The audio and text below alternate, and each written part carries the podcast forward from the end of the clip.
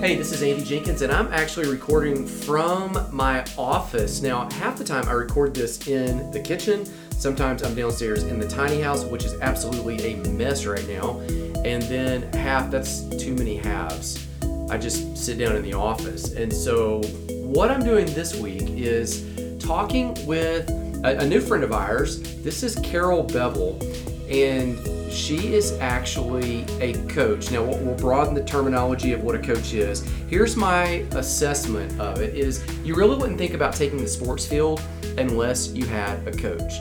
But often people jump into the game of life and they're trying to tackle their finances or improve their fitness. They're trying to make something in the area of their family or relationships or uh, any other thing, even even their faith, work, but they just kind of get stuck and it might be helpful at some point if you simply call in an expert. And so what i've done is try to demystify all of that and bring some experts to you on the podcast. I'll get back to some of the one-on-one things where i'm just talking. But this one is with carol and i was trying to figure out like how to term this um, because my my wife beth reaches out to carol. They're friends on social media and she looks through this, and half of Carol's things have to do with faith, and half of them have to do with fitness, and the other half, and I know that's like three halves, have to do with like both.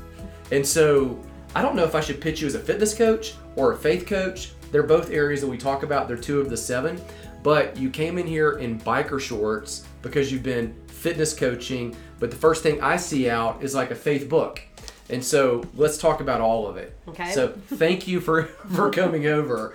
Um, but okay, talk to me about the biker shorts because, like, you just came in from Lifetime. From Lifetime, yeah. So I um, have been a cycling coach the whole of my professional career. Started out as an actual cycling coach, and then somewhere in the 80s, yes, I just gave away how old I am, but somewhere in the 80s, a thing came into being called spinning. Yeah, yeah. And I was recruited um, to do this. At first, I thought it had something to do with yarn and explained to them that I don't do crafting. And then they said, no, it's a new cycling coaching thing that's coming out of California for indoor training. These are on like uh, the Mad Dogg, stationary, yeah, stationary bikes, but these are like high end High end. stationary. Because my stationary bike that I'm used to is when I grew up going to Sears on Mm-hmm. Friday nights with my parents, and you've got the little tension cable, and you you know, and I'm like, I can't see The wind bath, yeah. But but like what you guys do, yeah. Some of them had the wheel that was a uh, was a Mm-hmm. fan, but what you guys do is yeah, they're on a. they're- completely different. Yeah, they're on a bike that's designed with a weighted flywheel to have the feel of resistance from a road bike and gears. Yeah. but you go in there and you do an hour long class. And so I've been coaching indoor cycling classes, like I said, since probably the late 80s. Um, was a master instructor for um, Greg LeMond for about 10 years. Oh really? Yeah. You coached Greg LeMond. Well, I went, no, I was one of his master oh, one of his coaches. So he hired me to go around the country and certify other people to become cycling instructors.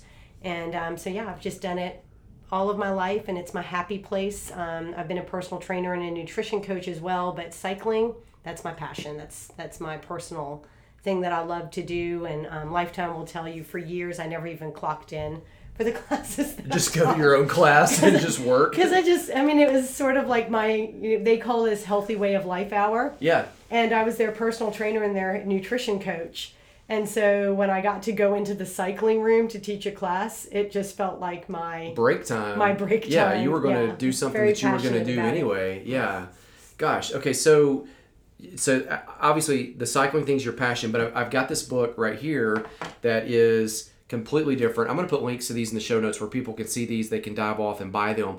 Um, this one is about claiming your identity. This looks like a faith book, it is, it's a 21 day not devotional. cycling. Okay. Tell me. Nothing to do with Tell me about this one, and then I want to make the leap back to the new book, which is on. This one is about faith and That's a Bible study about rooting your relationship with food and wellness Okay, into God first. all right. So let's pull let's pull the blue one, the Okay. old one. Yeah. So, we've got the fitness element. Let's go to the faith element. Okay, so um, what you don't know is I was raised Jewish, and I came to faith at the age of 40.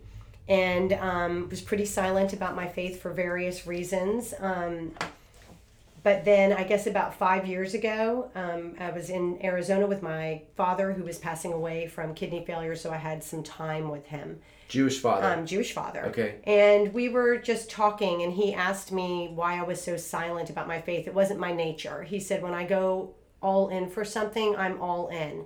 And that he was hoping he never was an obstacle to my being open about my faith. And I told him that it wasn't, it was just not something I was comfortable with. But in that conversation, he talked to me about writing a book and you should write a book. He always said this to me. And I was like, mm, no one reads books anymore. You know, there are blogs, but I didn't even Right. realize that at the time blogs were even passe by five years ago. And I got home and was t- complaining about starting a blog and met a young woman, Alex Brigham, who said that she could design a blog for me. okay. I started writing for the blog and we were sitting in a coffee shop. She was talking to me about my nutrition coaching, my fitness coaching, my faith, all of these things. And I call it like a Holy Spirit download. I knew in that moment that I was supposed to be anchoring my life verse is Matthew 6:33, but first seek the kingdom. And I realized that in my relationship with women over the years coaching them, they seek God first in their relationship with their children, in their relationship with their spouse, in their relationship with money often. But when it comes to their physical wellness, Jesus is the last place they go. They look to the world. Yeah, people don't even think of those as being related. Right, Like they- it's totally disconnected. And I know that it sounds strange, but I sat down um, in that moment. I'm not an author. That's not something I thought I would ever do. And I sat down, and for the next, um, it was actually this book, Breakthrough. Yeah. Started writing um, this book about the relationship between our relationship with food, our relationship with body image, and what God tells us.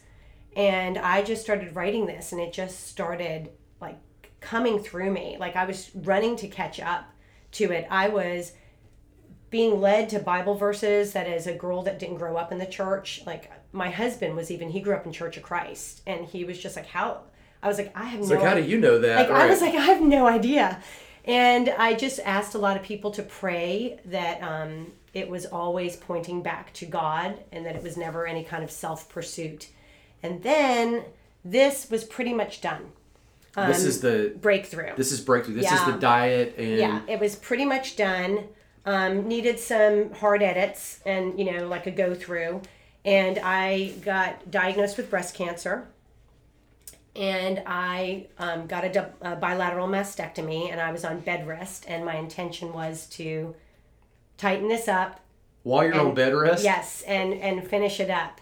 And while I was there, um, my daughter, um, my college age daughter, came into the room because they were all hanging out with me periodically because I was not allowed off the carpet because the doctor didn't trust me not to do. And Yeah, he so, thinks you're gonna get on the bike. yeah, so he's like, and I did, and I got in trouble for it. And so by, she- by the doctor or by your by the doctor, by everybody. Okay. I, yeah, I, one of the surgical nurses is a member at Lifetime, and she ratted me out. Um, but um, I was in my room, and my daughter was in there, and I typed my prayers because I am a squirrel brain. My brain is going a thousand miles a minute, and even when I pray, I start to pray, and then I'm thinking about the 27 things that I have to do, and then it's like, oh, wait, wait. well, yeah, you're a mom and a wife Yeah. and a coach and a yeah. And so I started to type my prayers because it just allowed me to be intentional and focused about it. And so I had my prayers kind of all scattered on the bed. And my daughter was like, "Mom, you you need to turn this into a book." And I was like, "I'm finishing up a book." And she was like, "N- "This is like you need to you need to do something with this." And she said, "There's 21 of them." I said, "There are." And she was like, "And I'm I just finished 21 days of prayer and fasting with she goes to a different church than we do." And it was like, okay. And I mean, I just, this was put together over the course of my recovery. Um, what year was it? Because this is the You Are His book. I this is the so yeah. this is the first book was written second. This came out during COVID has wiped time from me, but this came out right before COVID, so November So COVID shutdown happened in March. Yeah. So this was released in November Of of 2020. tw- of 2019. okay. and then um and then it was just out there and i set this one completely aside because a publisher picked this up and you know you have to market the book you have to do all of Yeah. this stuff with it and i just completely walked away from breakthrough and was like okay this was the book that god wanted me Okay, so you are his. The the Aqua Blue book is it's a 21 day written devotional second, but was actually published first because it's Yeah. the 21 day devotional. and it's all about and this book is really probably for women um, because i'm a woman Yeah, and that's the perspective i'm writing from but as a coach in the wellness industry i spend an enormous amount of my time watching women edit themselves out of their lives because of how they feel about their physical presence okay, explain that in the because world. I think you're right on. yeah But so you just said that in a way I never would have even thought of it. So if you look at But a lot of it. women, they're a floating head in a photograph. They're spending an enormous amount of time, money, and energy camouflaging their appearance to make themselves feel better about it. They spend an enormous amount of time and financial resources trying to quote unquote transform their appearance. And ultimately, what's happening is they're seeing themselves through the world, through cultural trends. This body type is in style. This particular look is what people are going for. And they're constantly toiling after these trends, and it's they're not guarding their gates. The enemy has totally claimed their identity. I listen to women's conversations. Because you're you're hearing them like when people are vulnerable, like because you're Yeah, I I'm a mean like hairdressers and And gym coaches, trainers, like that's yeah. going to be the two. And so you're in that vulnerable space with women where you're seeing their weight on a scale. There are many women over the years that I've weighed, they close their eyes. Like I know the number, but they, They don't don't, they know. don't know the number. And so I had written this blog post called um, you know, um, God is God is my mirror and Jesus is my scale. And what would it look like if that's where our identity was firmly anchored? If even these deeply rooted Christian women, rather than seeing themselves in the mirror or on the scale to define their worth, actually look to God. How does God see me? What does God say about me? And so the 21 days are you are His, you are His masterpiece, you are worthy, you are complete, you are known, you are redeemed, you are loved, you are fearfully and wonderfully made. Um, you are beautiful, you are His delight. And so You've been living it, like because Yeah. that's the I mean that's the table of contents right And- there. yeah, and like so- you rattling it. And so consistently, God is constantly telling us not to focus on outward appearance, Uh-huh. But to look at the inner contents of our heart. What not what we put in, but what comes out. And that through that, when we're salt and light in the world, our beauty, His beauty, we are made in His image. We are to be a reflection of Him. We are to be a reflection of Christ's love. And the more we become that in our identity, the more we are exactly who God has created us to be delightful, beautiful, fearfully and wonderfully made. Because you're just reflecting what was yeah, already true that Right. you just forgot. God doesn't make mistakes. He made all of us uniquely individual and he considers us equally as beautiful. So we don't look around nature and say, we might have a personal preference, but we don't look around nature and say that this tree is less worthy than this tree because of what it looks like. Right? Yeah, or But- that's a bad version of a flower, Mhm. or but that's how we look at humans and that's how we look at ourselves and that's the enemy that's the enemy whispering in our ear and so that's what you are his was just a devotional they're about five minutes each morning it's a bible verse about how god what god's truth is about who he Yeah. made you to be and then it's a brief little reflection about my journey as being jewish and as a personal trainer and you know how these verses have impacted me and then they're almost prayers and you've got space in here for people to to journal. to write, Mm-hmm. um, and it, it's it's not overwhelming. Like there's not. no, most women saying- that buy the book tell me. I mean, I just ran into a woman this morning. I don't know her. She came up to me and she was just like, "I just, I just want to tell you thank you." She's like, "Your devotional sits on my nightstand," and she's like, "And in the morning, like I'll just get up and open it up and just read to remind myself of my worth and my identity in Jesus Christ." So you know, you put on that full armor of God, right? and you walk out into the world. Yeah. You know, rather than walking out into the world, getting Just exposed. getting the tar beaten out of you and Yeah. then running back to the kingdom and saying, okay, fill me back up. It's like instead, no, we don't walk out into the world alone. He goes before us and he goes with us, Right. you know, and he will equip you if you have his word written into your heart. I mean, latching onto these uh, inherent identity traits seems so true. Um, two things. Number one is I I saw a post on social media lately where I, I don't remember who did it, but an artist had portrayed um, by taking photographs of what was perceived to be beautiful in different cultures. And it was completely different. Like now, like you just got the average 21 year old girl or woman, and just, just listen to people describe what's beautiful. They did it in the US, they mm-hmm. did it, you know, multiple countries around the world. And it looked completely different. Like same girl, it was culturally driven. Yeah, but that's a reflection also of of God's divine nature. Diversity is Diversity his language. is part it. his language. But but, And- but, we judge it by our narrow by perspective. s- perspective, yeah. Yes. And interestingly, within our narrow perspective, quite frankly, what we determine as attractive changes.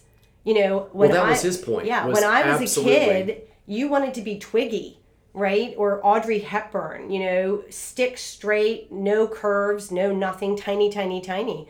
Well, my daughter, my college age daughter, you know, they're all about more Marilyn Monroe, like hourglass figure. That's what they're all yeah. trying Now that's yeah, yeah. That, and so but where that all leads us back to is our outward appearance is temporary it's vapor it's ashes When it changes as Yes, you get older and, you and get we trade in the eternal beauty that we are given by god to chase after something that even if we achieve it even if we sacrifice everything on the altar of personal appearance and worship that false idol from day one to our last breath it turns to dust. There's nothing of it. There's no legacy of it. So we're building a monument to nothing. And every day that you're chasing it, you know, I always tell people as a coach before I came to faith maintenance is a lie. There's no such thing as maintenance because time is moving on. So you're either improving or you're in a state of decline. You can't maintain because if you're doing the exact same thing that you were doing 10 years ago, you haven't maintained, you've just slowed down the process of decline yeah. right? But you're not maintaining.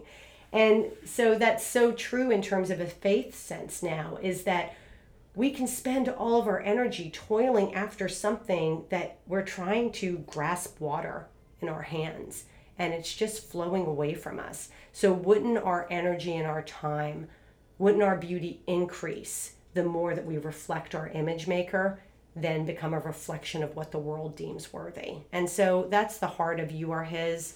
Um, it's I hope it's I hope it builds women up. Yeah. I hope it encourages them. I hope that it frees young women from living a life where I said editing themselves out of their life, where mamas want to be in the pool playing volleyball or going down the slide with their kid, but they won't get off of their lounge chair or take their sarong off. So they say, oh, the water's too cold. They make excuses because they don't want their body to be scrutinized. Yeah, right. Um, you know, so they edit themselves out of their activity. How many women are behind the camera because they don't want photographs of themselves? So they have tons of photographs of their husband and their kids, but not of themselves. Or if they're in the photo, they're just like a little floating. Yeah, they're hitting. hitting they're like a yeah, little always- floating head, you know. Yeah. And and it's just like no, that's that's just the enemy stealing your joy, stealing your peace, stealing everything God created you and purposed you for in this world.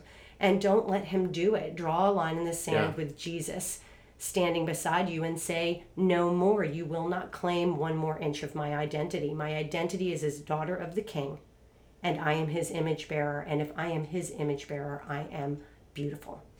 Okay, so here's what I love about that message is you know, somebody just listened to that, they might think, well, she's anti-physical fitness. Not at all. But you're, I mean, you walked in in cycling shorts, and so that's book number one. And then now I've got right here, book number 2 Mm-hmm. is it still has some identity, but you know, six weeks to demolish Diet, diet culture strongholds. Mm-hmm. I mean, this is So let's talk a little bit about that one because I mean, I know like coming through COVID, there was this big lie going on. I think everybody thought, golly, if we all just ate at home and quit eating out, we would all lose weight. Yeah. Well, we proved that's wrong because we all like I gained 15 pounds during COVID. Mm-hmm. Yeah. Now it was bourbon driven, which is a whole different issue altogether. Um, but let's talk. Let's make the leap because you're you're fit, you're in shape. Um, so the message of of your identity is not your health, is not anti-fitness. Mm-hmm. Not at all. So let's talk talk me through that. Yeah, so I was annoyed when I got interrupted because I'm I'm an athlete and I'm I'm very compartmentalized and focused. And so when you are his came into being, I was sort of annoyed. I'd spent all this energy writing you, yeah, second book was written first. and I kind of set it aside. And but I think it was such an intentional thing with God because through writing you are his it changed breakthrough. Um, I think when I started it, it was originally still one foot in the world and one foot in a kingdom mindset about health and wellness. Yeah. And I was trying to straddle that fence. And my goal originally was to take the word transformation back from the health and fitness industry. That their transformation, their Tuesday transformation is fleeting. Mm-hmm. And God is looking to, in Romans 12, 2, right, to renew our minds and transform our hearts for eternal purposes. And so that was sort of my goal with it. But I think with Breakthrough, where I've moved to, where God moved me to, was an understanding that He tells us that we're to be stewards of His creation. Well, we are His creation, but we're not to be good stewards of our create of His creation to build ourselves up. It's to glorify Him. So he calls us to take good care of what he's given us, our physical bodies. We are called to take good care of it. We are called to not set it above him, and we are called to not set it aside. So I always tell people you look at that in, in faith terms, right? Legalism and license. And so legalism is adhering to all of these rules and laws, and that would be the diet culture Yeah. right? Like I can control all things. I'm willful. I have willpower. I'm strong enough to do this. And It effectively becomes like a religion. It I- I mean, in well, some we'll sense, it's even more powerful than that. we'll talk about that. Diet culture has co-opted all sorts of religious language. Diet culture is in of itself a false religion. It is a false idol because we talk about transformation. We talk about you know willpower. We talk about um, legalistic terms of rules and regulations, self-reliance, self all of these things. They co-opted all in there as a sense that you're adhering to a religion. It's not a faith, it's a religion. It consists of rules and laws. And I grew up Jewish. I know what religion looks like. And license, he wants to protect us from that as well. Legalism is I can earn something through my own works and my own strength. License is setting it all aside. That's the whole other extreme. And in diet culture, that would be restriction binge, right? Dieting gluttony, you know, Yeah. willpower or gluttony, self control or gluttony, however you want to put it. But God doesn't call us to those extremes, right? God calls us to walk a narrow path. So he calls us to be a good steward of his creation. And he has a lot to say about our relationship with food. And shouldn't we be seeking him first? He designed our body. So, doesn't He know how to fuel our body, how to nourish it, and be a good steward of it? And right off the bat, I want everybody to know breakthrough is not a diet. It is not a diet that I'm taking God's word and turning it into a diet. I'm not saying a Genesis 129 diet or in Genesis 9 3. You know, I'm not taking the Bible and applying it to diet laws. yeah, making a new Right. a new set of What I'm saying Legalism. is that God has a lot to say about our relationship with food. So, very early on in Genesis, what does he say? He says, I have given you every seed bearing plant and tree that bears fruit for you as for food. He says it in the first chapter, in the 29th verse.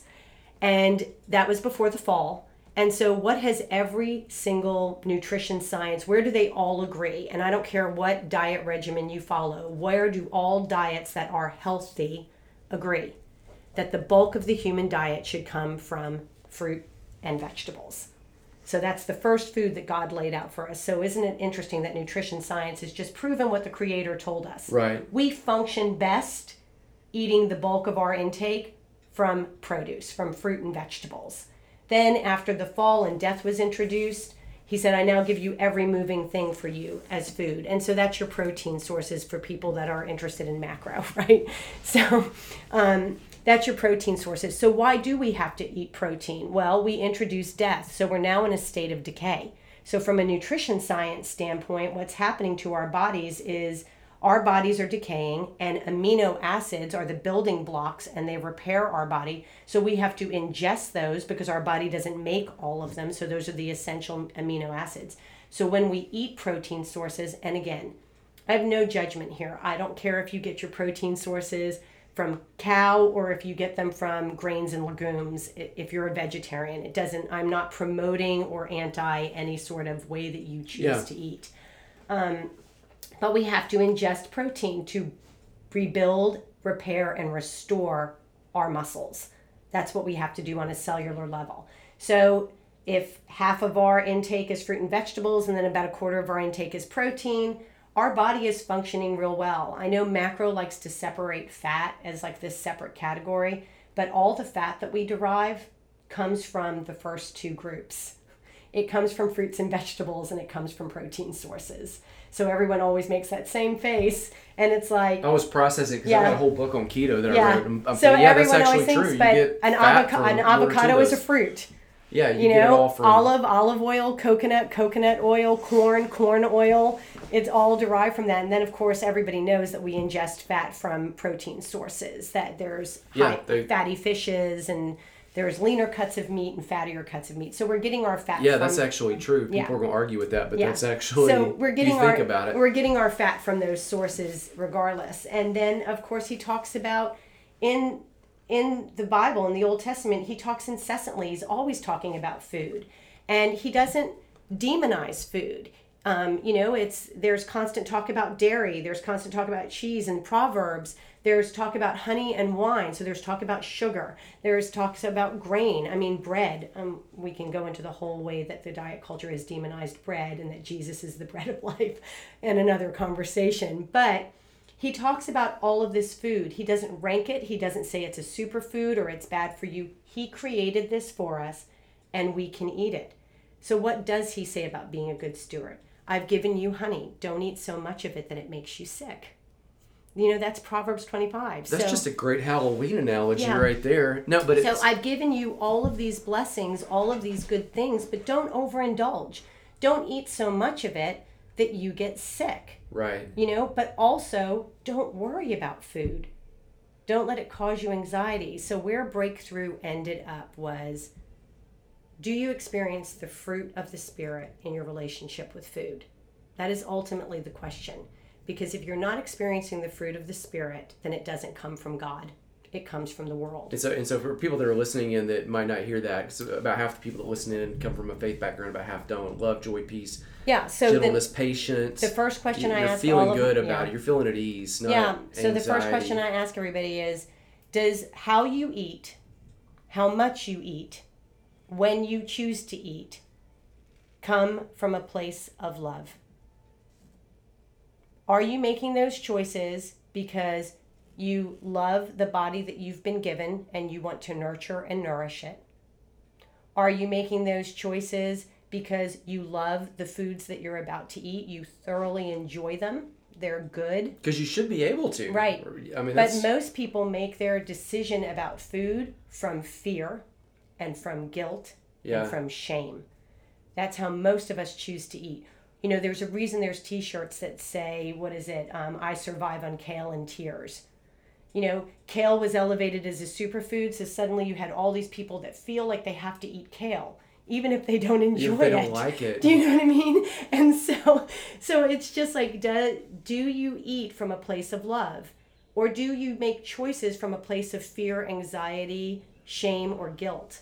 And if that's where you're making those choices, then I can tell you that your relationship with food is world driven and not kingdom driven. That your relationship with food is reliant on willpower, which is going to fail you, instead of spirit empowerment, which is going to increase your self control. So, with the fruits of the Spirit, the last of the nine fruits is the spirit of self control. And again, God's word is infallible. There's a reason self control is at the end of the list of the fruit and spirits because it's one of the most mature spiritual fruits. Well, and you're not going to lead with that. You're not Yeah. coming in and going, okay, do is the- better, do better, do better, do better. But what does the diet culture lead with? it, it, it, it is self control. It's self. I mean, that is total that is the willpower. start. That is the starting point. Yeah, it is the starting. Point. You got to decide up. You got to man up or woman Right. up. And you know, and God gave us willpower. Do you know why? God gave us willpower, and I always tell people it's like an exhale. It's just a moment where you're confronted with a flesh desire, a desire for something, and it's just enough to turn your face from it to God so that you can be led by Him. But if we dig into willpower, then we are propping up our own strength, our own power, and we're making less of His. And so that's what breakthrough is about. If you want to not get the body that you might desire, but if you want to get a body that is healthy, that allows you to have a vibrantly full life, you may not look the way that you want to look, but I also will never be five foot ten no matter how much I eat or don't eat. I but but be honest, people that. aren't. Most people, the average person, is not willpowering their way to that false image anyway. But that's what they're chasing. Yeah, but and that's the lie of diet culture i mean the Yeah. reality is is that in diet culture so america became enamored of dieting truly enamored of dieting in the 60s when weight watchers came into play and we have been dieting ever since and i think most americans realize that our health thicker. We've got and our weight all these diseases. has become worse. The more we diet, the worse our wellness becomes. But yet we never blame the diet. See, that's the big kind of twist, right? We never say keto doesn't work. We say I wasn't strong enough or I didn't have the willpower to stick with it. But now I'm doing this. So when we look, if people are honest and they look at their relationship with dieting, they're going to look back, at least all of my clients. I've never had a single female client that hasn't come in and said this. You know, they're either a repeat because they're committed to a diet that they like. So, oh yeah, I do Weight Watchers. It works for me every time. I've done it six times. So then it doesn't work. Yeah, if you keep going back to it, like, right? then it doesn't work. Or they're what I call a serial But it's funny how we won't Yeah. make that connection. Well, I'm doing it six times, but Yeah. it does it. or they're a serial monogamist, right? It's like so whatever when you ask them how they eat, they tend to eat whatever the current trend is. So if I was to look at someone, I would tell them that you know, 20 years ago, every woman was doing weight every human, men too, were doing Weight Watchers, Nutrisystem, Jenny Craig or the South Beach diet.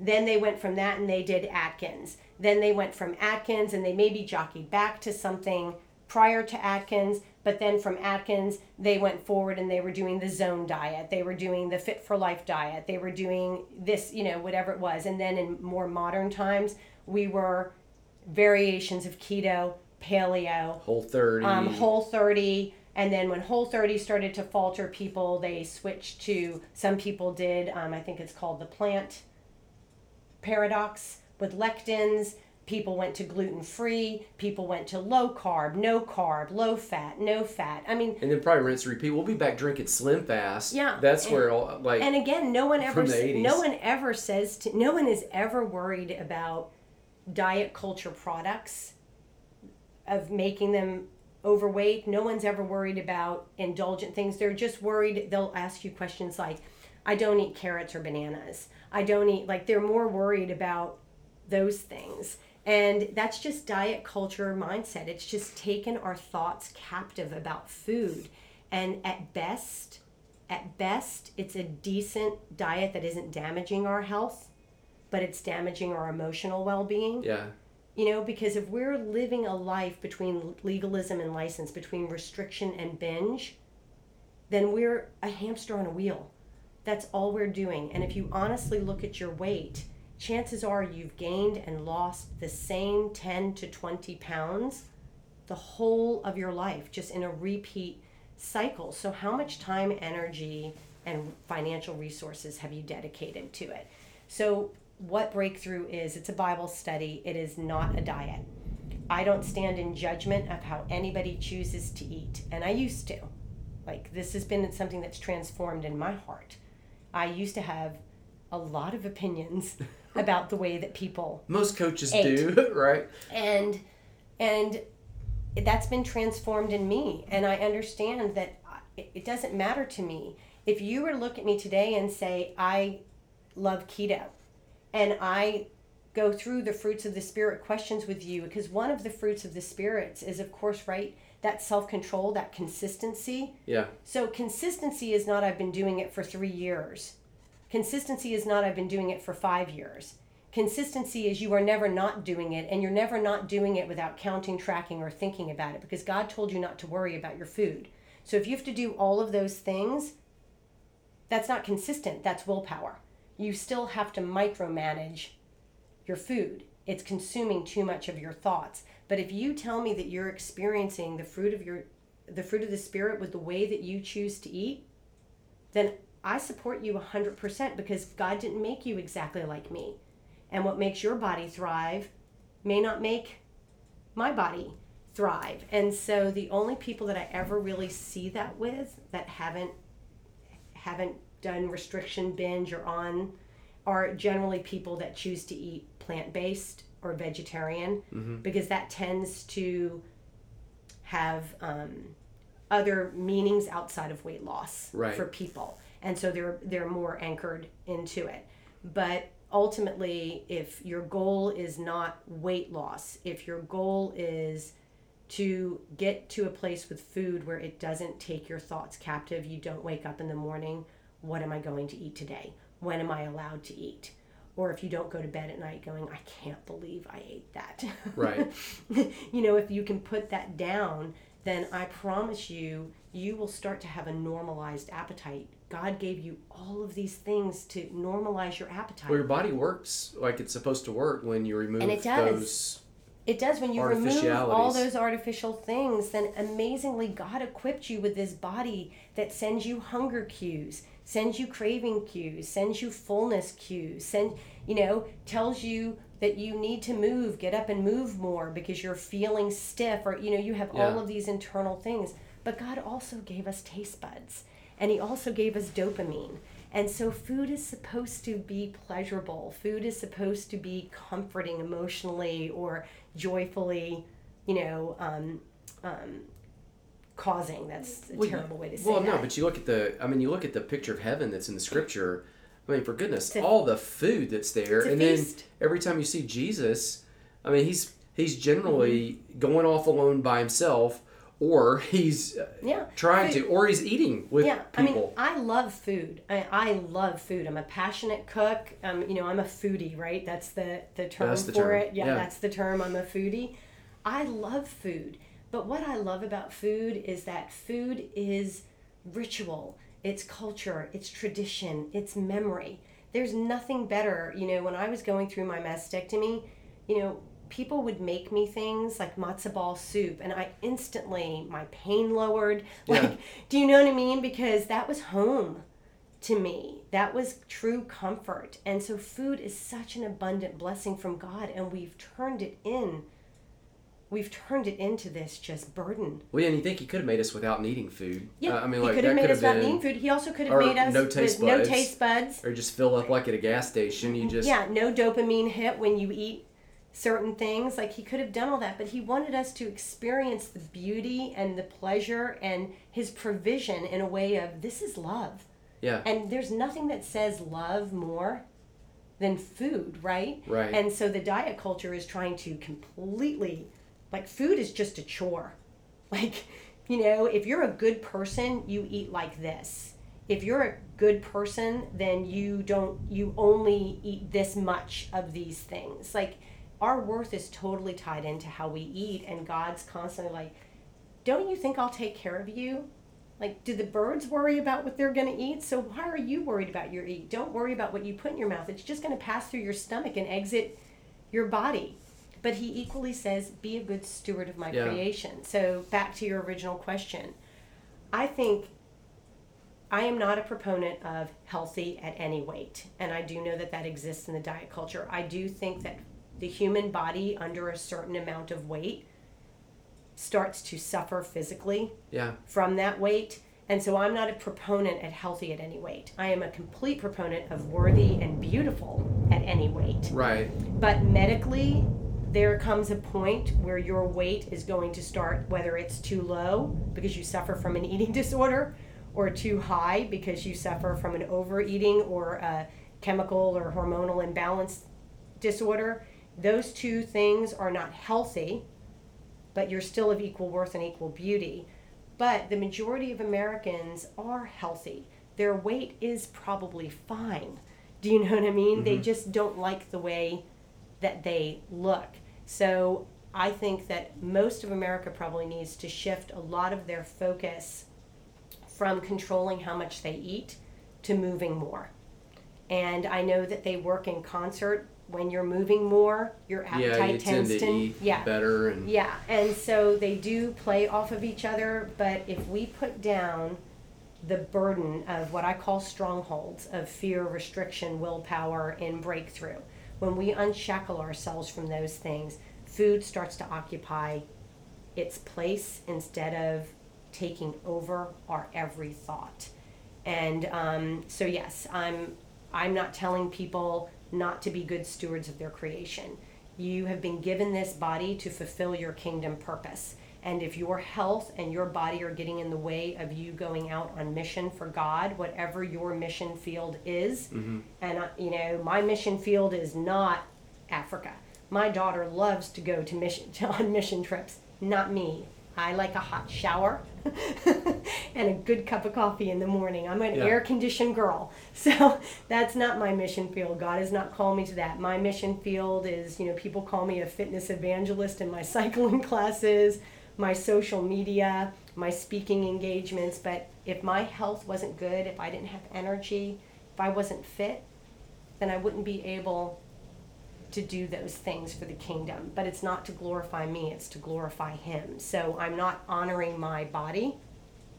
I'm being a good steward of my body to honor Him. Yeah, the creator. Well, I think I think you hit on something in the end right there that's very important. That's why you know we talk a lot about fitness in some of the Facebook groups and in some of the posts we make, and you know people sometimes ask why because most of the stuff I, I write and talk about tends to be grace, uh, finding whole, wholeness, um, people finding their purpose, empowerment, th- those those types of things. And people sometimes ask, well, where, why, and how would fitness fit in that? And for me, it's really you've given this you've been given this body so it, it does become a stewardship issue also if you've got this great call on your life and this incredible purpose it's going to be constrained by the temple that you're in. It will be. you know the ideas that you have and i believe everybody has uh, some measure they're called for greatness for a purpose to make a mark on the world. They are a unique unrepeatable miracle of god that is here as a gift. Uh, they give something that no one else has. And if they're not as healthy as they can be which which is d- different for all of us then that gift that they have it is limited in what they can share based on you mm-hmm. can't live your call if you're sick on the couch But again, that's legalism and license, right? Because if you go to the altar of legalism and you set your fitness above the measure you've been you- given You know, the the gift that you've been given to go out and glorify the kingdoms, you're Yeah. spending so much time, right, worshiping at that altar, then you're setting God aside. Equally, if you're not a good steward at all, then your health can become an impediment to you being able to do that. That's why God calls us to walk a narrow path. That's Yeah. why God calls us to enjoy but not overindulge. Do you know what I mean? Yeah. It's, he calls us to that in all areas of our life. And then he says, as we move through our faith, as we move through our life, looking more to him, seeking him more, going to his will more than our own, then we will spiritually mature and the things that hold us captive in this world will fade, will decrease, right? More of him, less of me. And so, you know, in terms of fitness, why has it become so necessary? Well, our culture has changed. We are an extremely sedentary people. And because we're an extremely sedentary people, it has affected our mood. It has affected our hormone balances. It has affected our ability to get a restful night's sleep mm-hmm. because we don't really need it. We haven't physically exerted ourselves enough. So we now have to create movement. Movement just naturally doesn't occur. My grandfather never had to go to a gym and work out, right? He was a long hauler. He was hauling trucks. He was a carpenter. He was a manual laborer. Right. So he's when, using his body all the time. when his day ended, he's, he's, he's falling asleep on the way he's to the out cold, so he Yeah. doesn't need to do it. You know, me, if I don't go to the gym and work out, yeah, I'm on my feet all day because you know I've got four kids, and but if I'm not at the gym, then I can promise you I'm on my rear end, sitting in a chair somewhere. You know, I don't have hobbies. I don't like to garden, or you know, Yeah. I'm not out there doing manual labor. So we do have to choose to move because we do have to be a good steward, and our body needs to move. Um, and so, yeah, so we do have to create this kind of in, false environment for movement because we don't naturally, we're not naturally in a culture that moves anymore. But most people will tell you, at least my clients, they go on a vacation. So they go to Europe and they're all panicked that they're going to gain all this weight when they go to Europe for two weeks. But they get to Europe, they don't work out, but in Europe, they're walking Yeah. like every day, All day, all day, and they come back and they're like, I ate like I don't even want to tell you what I ate and what I drank, but I lost six pounds. Yeah. And it's like because you're not just moving an hour of a day, you're removing Yeah, all day. the whole day you know so yeah. So i i don't want anyone to think that i'm against being fit. I don't think that there's anything wrong with being a good steward of your body. I think again does the way that i take care of my health and wellness my fitness and my diet produce the fruit of the spirit? That's that's your check in all things. Is this right with god? Is god first before me is god first before what i look like? Is god first before what i feel like? Is you know? Yeah. um, god doesn't tell us that we can earn anything. He doesn't tell us we have to do anything. We just have to trust him. But he also doesn't want us to just be a lump. He wants us to participate in the in the process. Yeah, enjoy the journey. All right, so let me recap here and then we'll sign off. I've got book number one was the Healthy Breakthrough book, but the first book that actually came out was the second book, You Are His. That's probably the place to start. Yeah. Um, actually, you could do them at the same time because this one is a morning devotional or an evening devotional. This one is You Are His about getting your identity right and letting everything in life flow from the identity. Uh, you Are His, claiming who you are uh, because of whose you are. And then the book that came out second was that first one that got preempted because You Are His was this is why you're grounded. Yeah. Like during the surgery and the recovery go back to the healthy breakthrough book six weeks to demolish diet culture strongholds. This one's about getting a healthy relationship with what you eat why you eat it how you eat it and then walking in in peace with that. It struck me like as, as you were saying all of that that i mean in one of the most uh, potentially lethal situations in the New Testament, Paul's talking about what do you do when there's food that has been sacrificed to idols. As a Christian, do you eat the food or not? And Paul says, like, his answer is just eat what's set before you without asking questions. Yeah. You're like, so that's the freedom that you want. That's is you the- want yeah. that kind of freedom. Thank you so much, Carol. I'm going to put the links to these books and the links to your your blog, to your website, any social feeds, all in the show notes where people can jump on and follow along there. Uh, my prayer for you guys as I sign off is that the Lord would bless you, He would keep you, He'd be gracious to you, He'd make His face a favor to shine upon you. Just echoing as Carol has shared that you would walk confidently in who you are because you have been given an identity that is unshakable and unchangeable no matter what the image in the mirror looks like, no matter what the number on the scale says. May you walk in confidence of that, and may you, as an overflow of that, find peace in all of the things that you do, that you think, and even especially um, this week as you move and as you eat. Grace, peace. I'll talk to you again very soon. Thanks.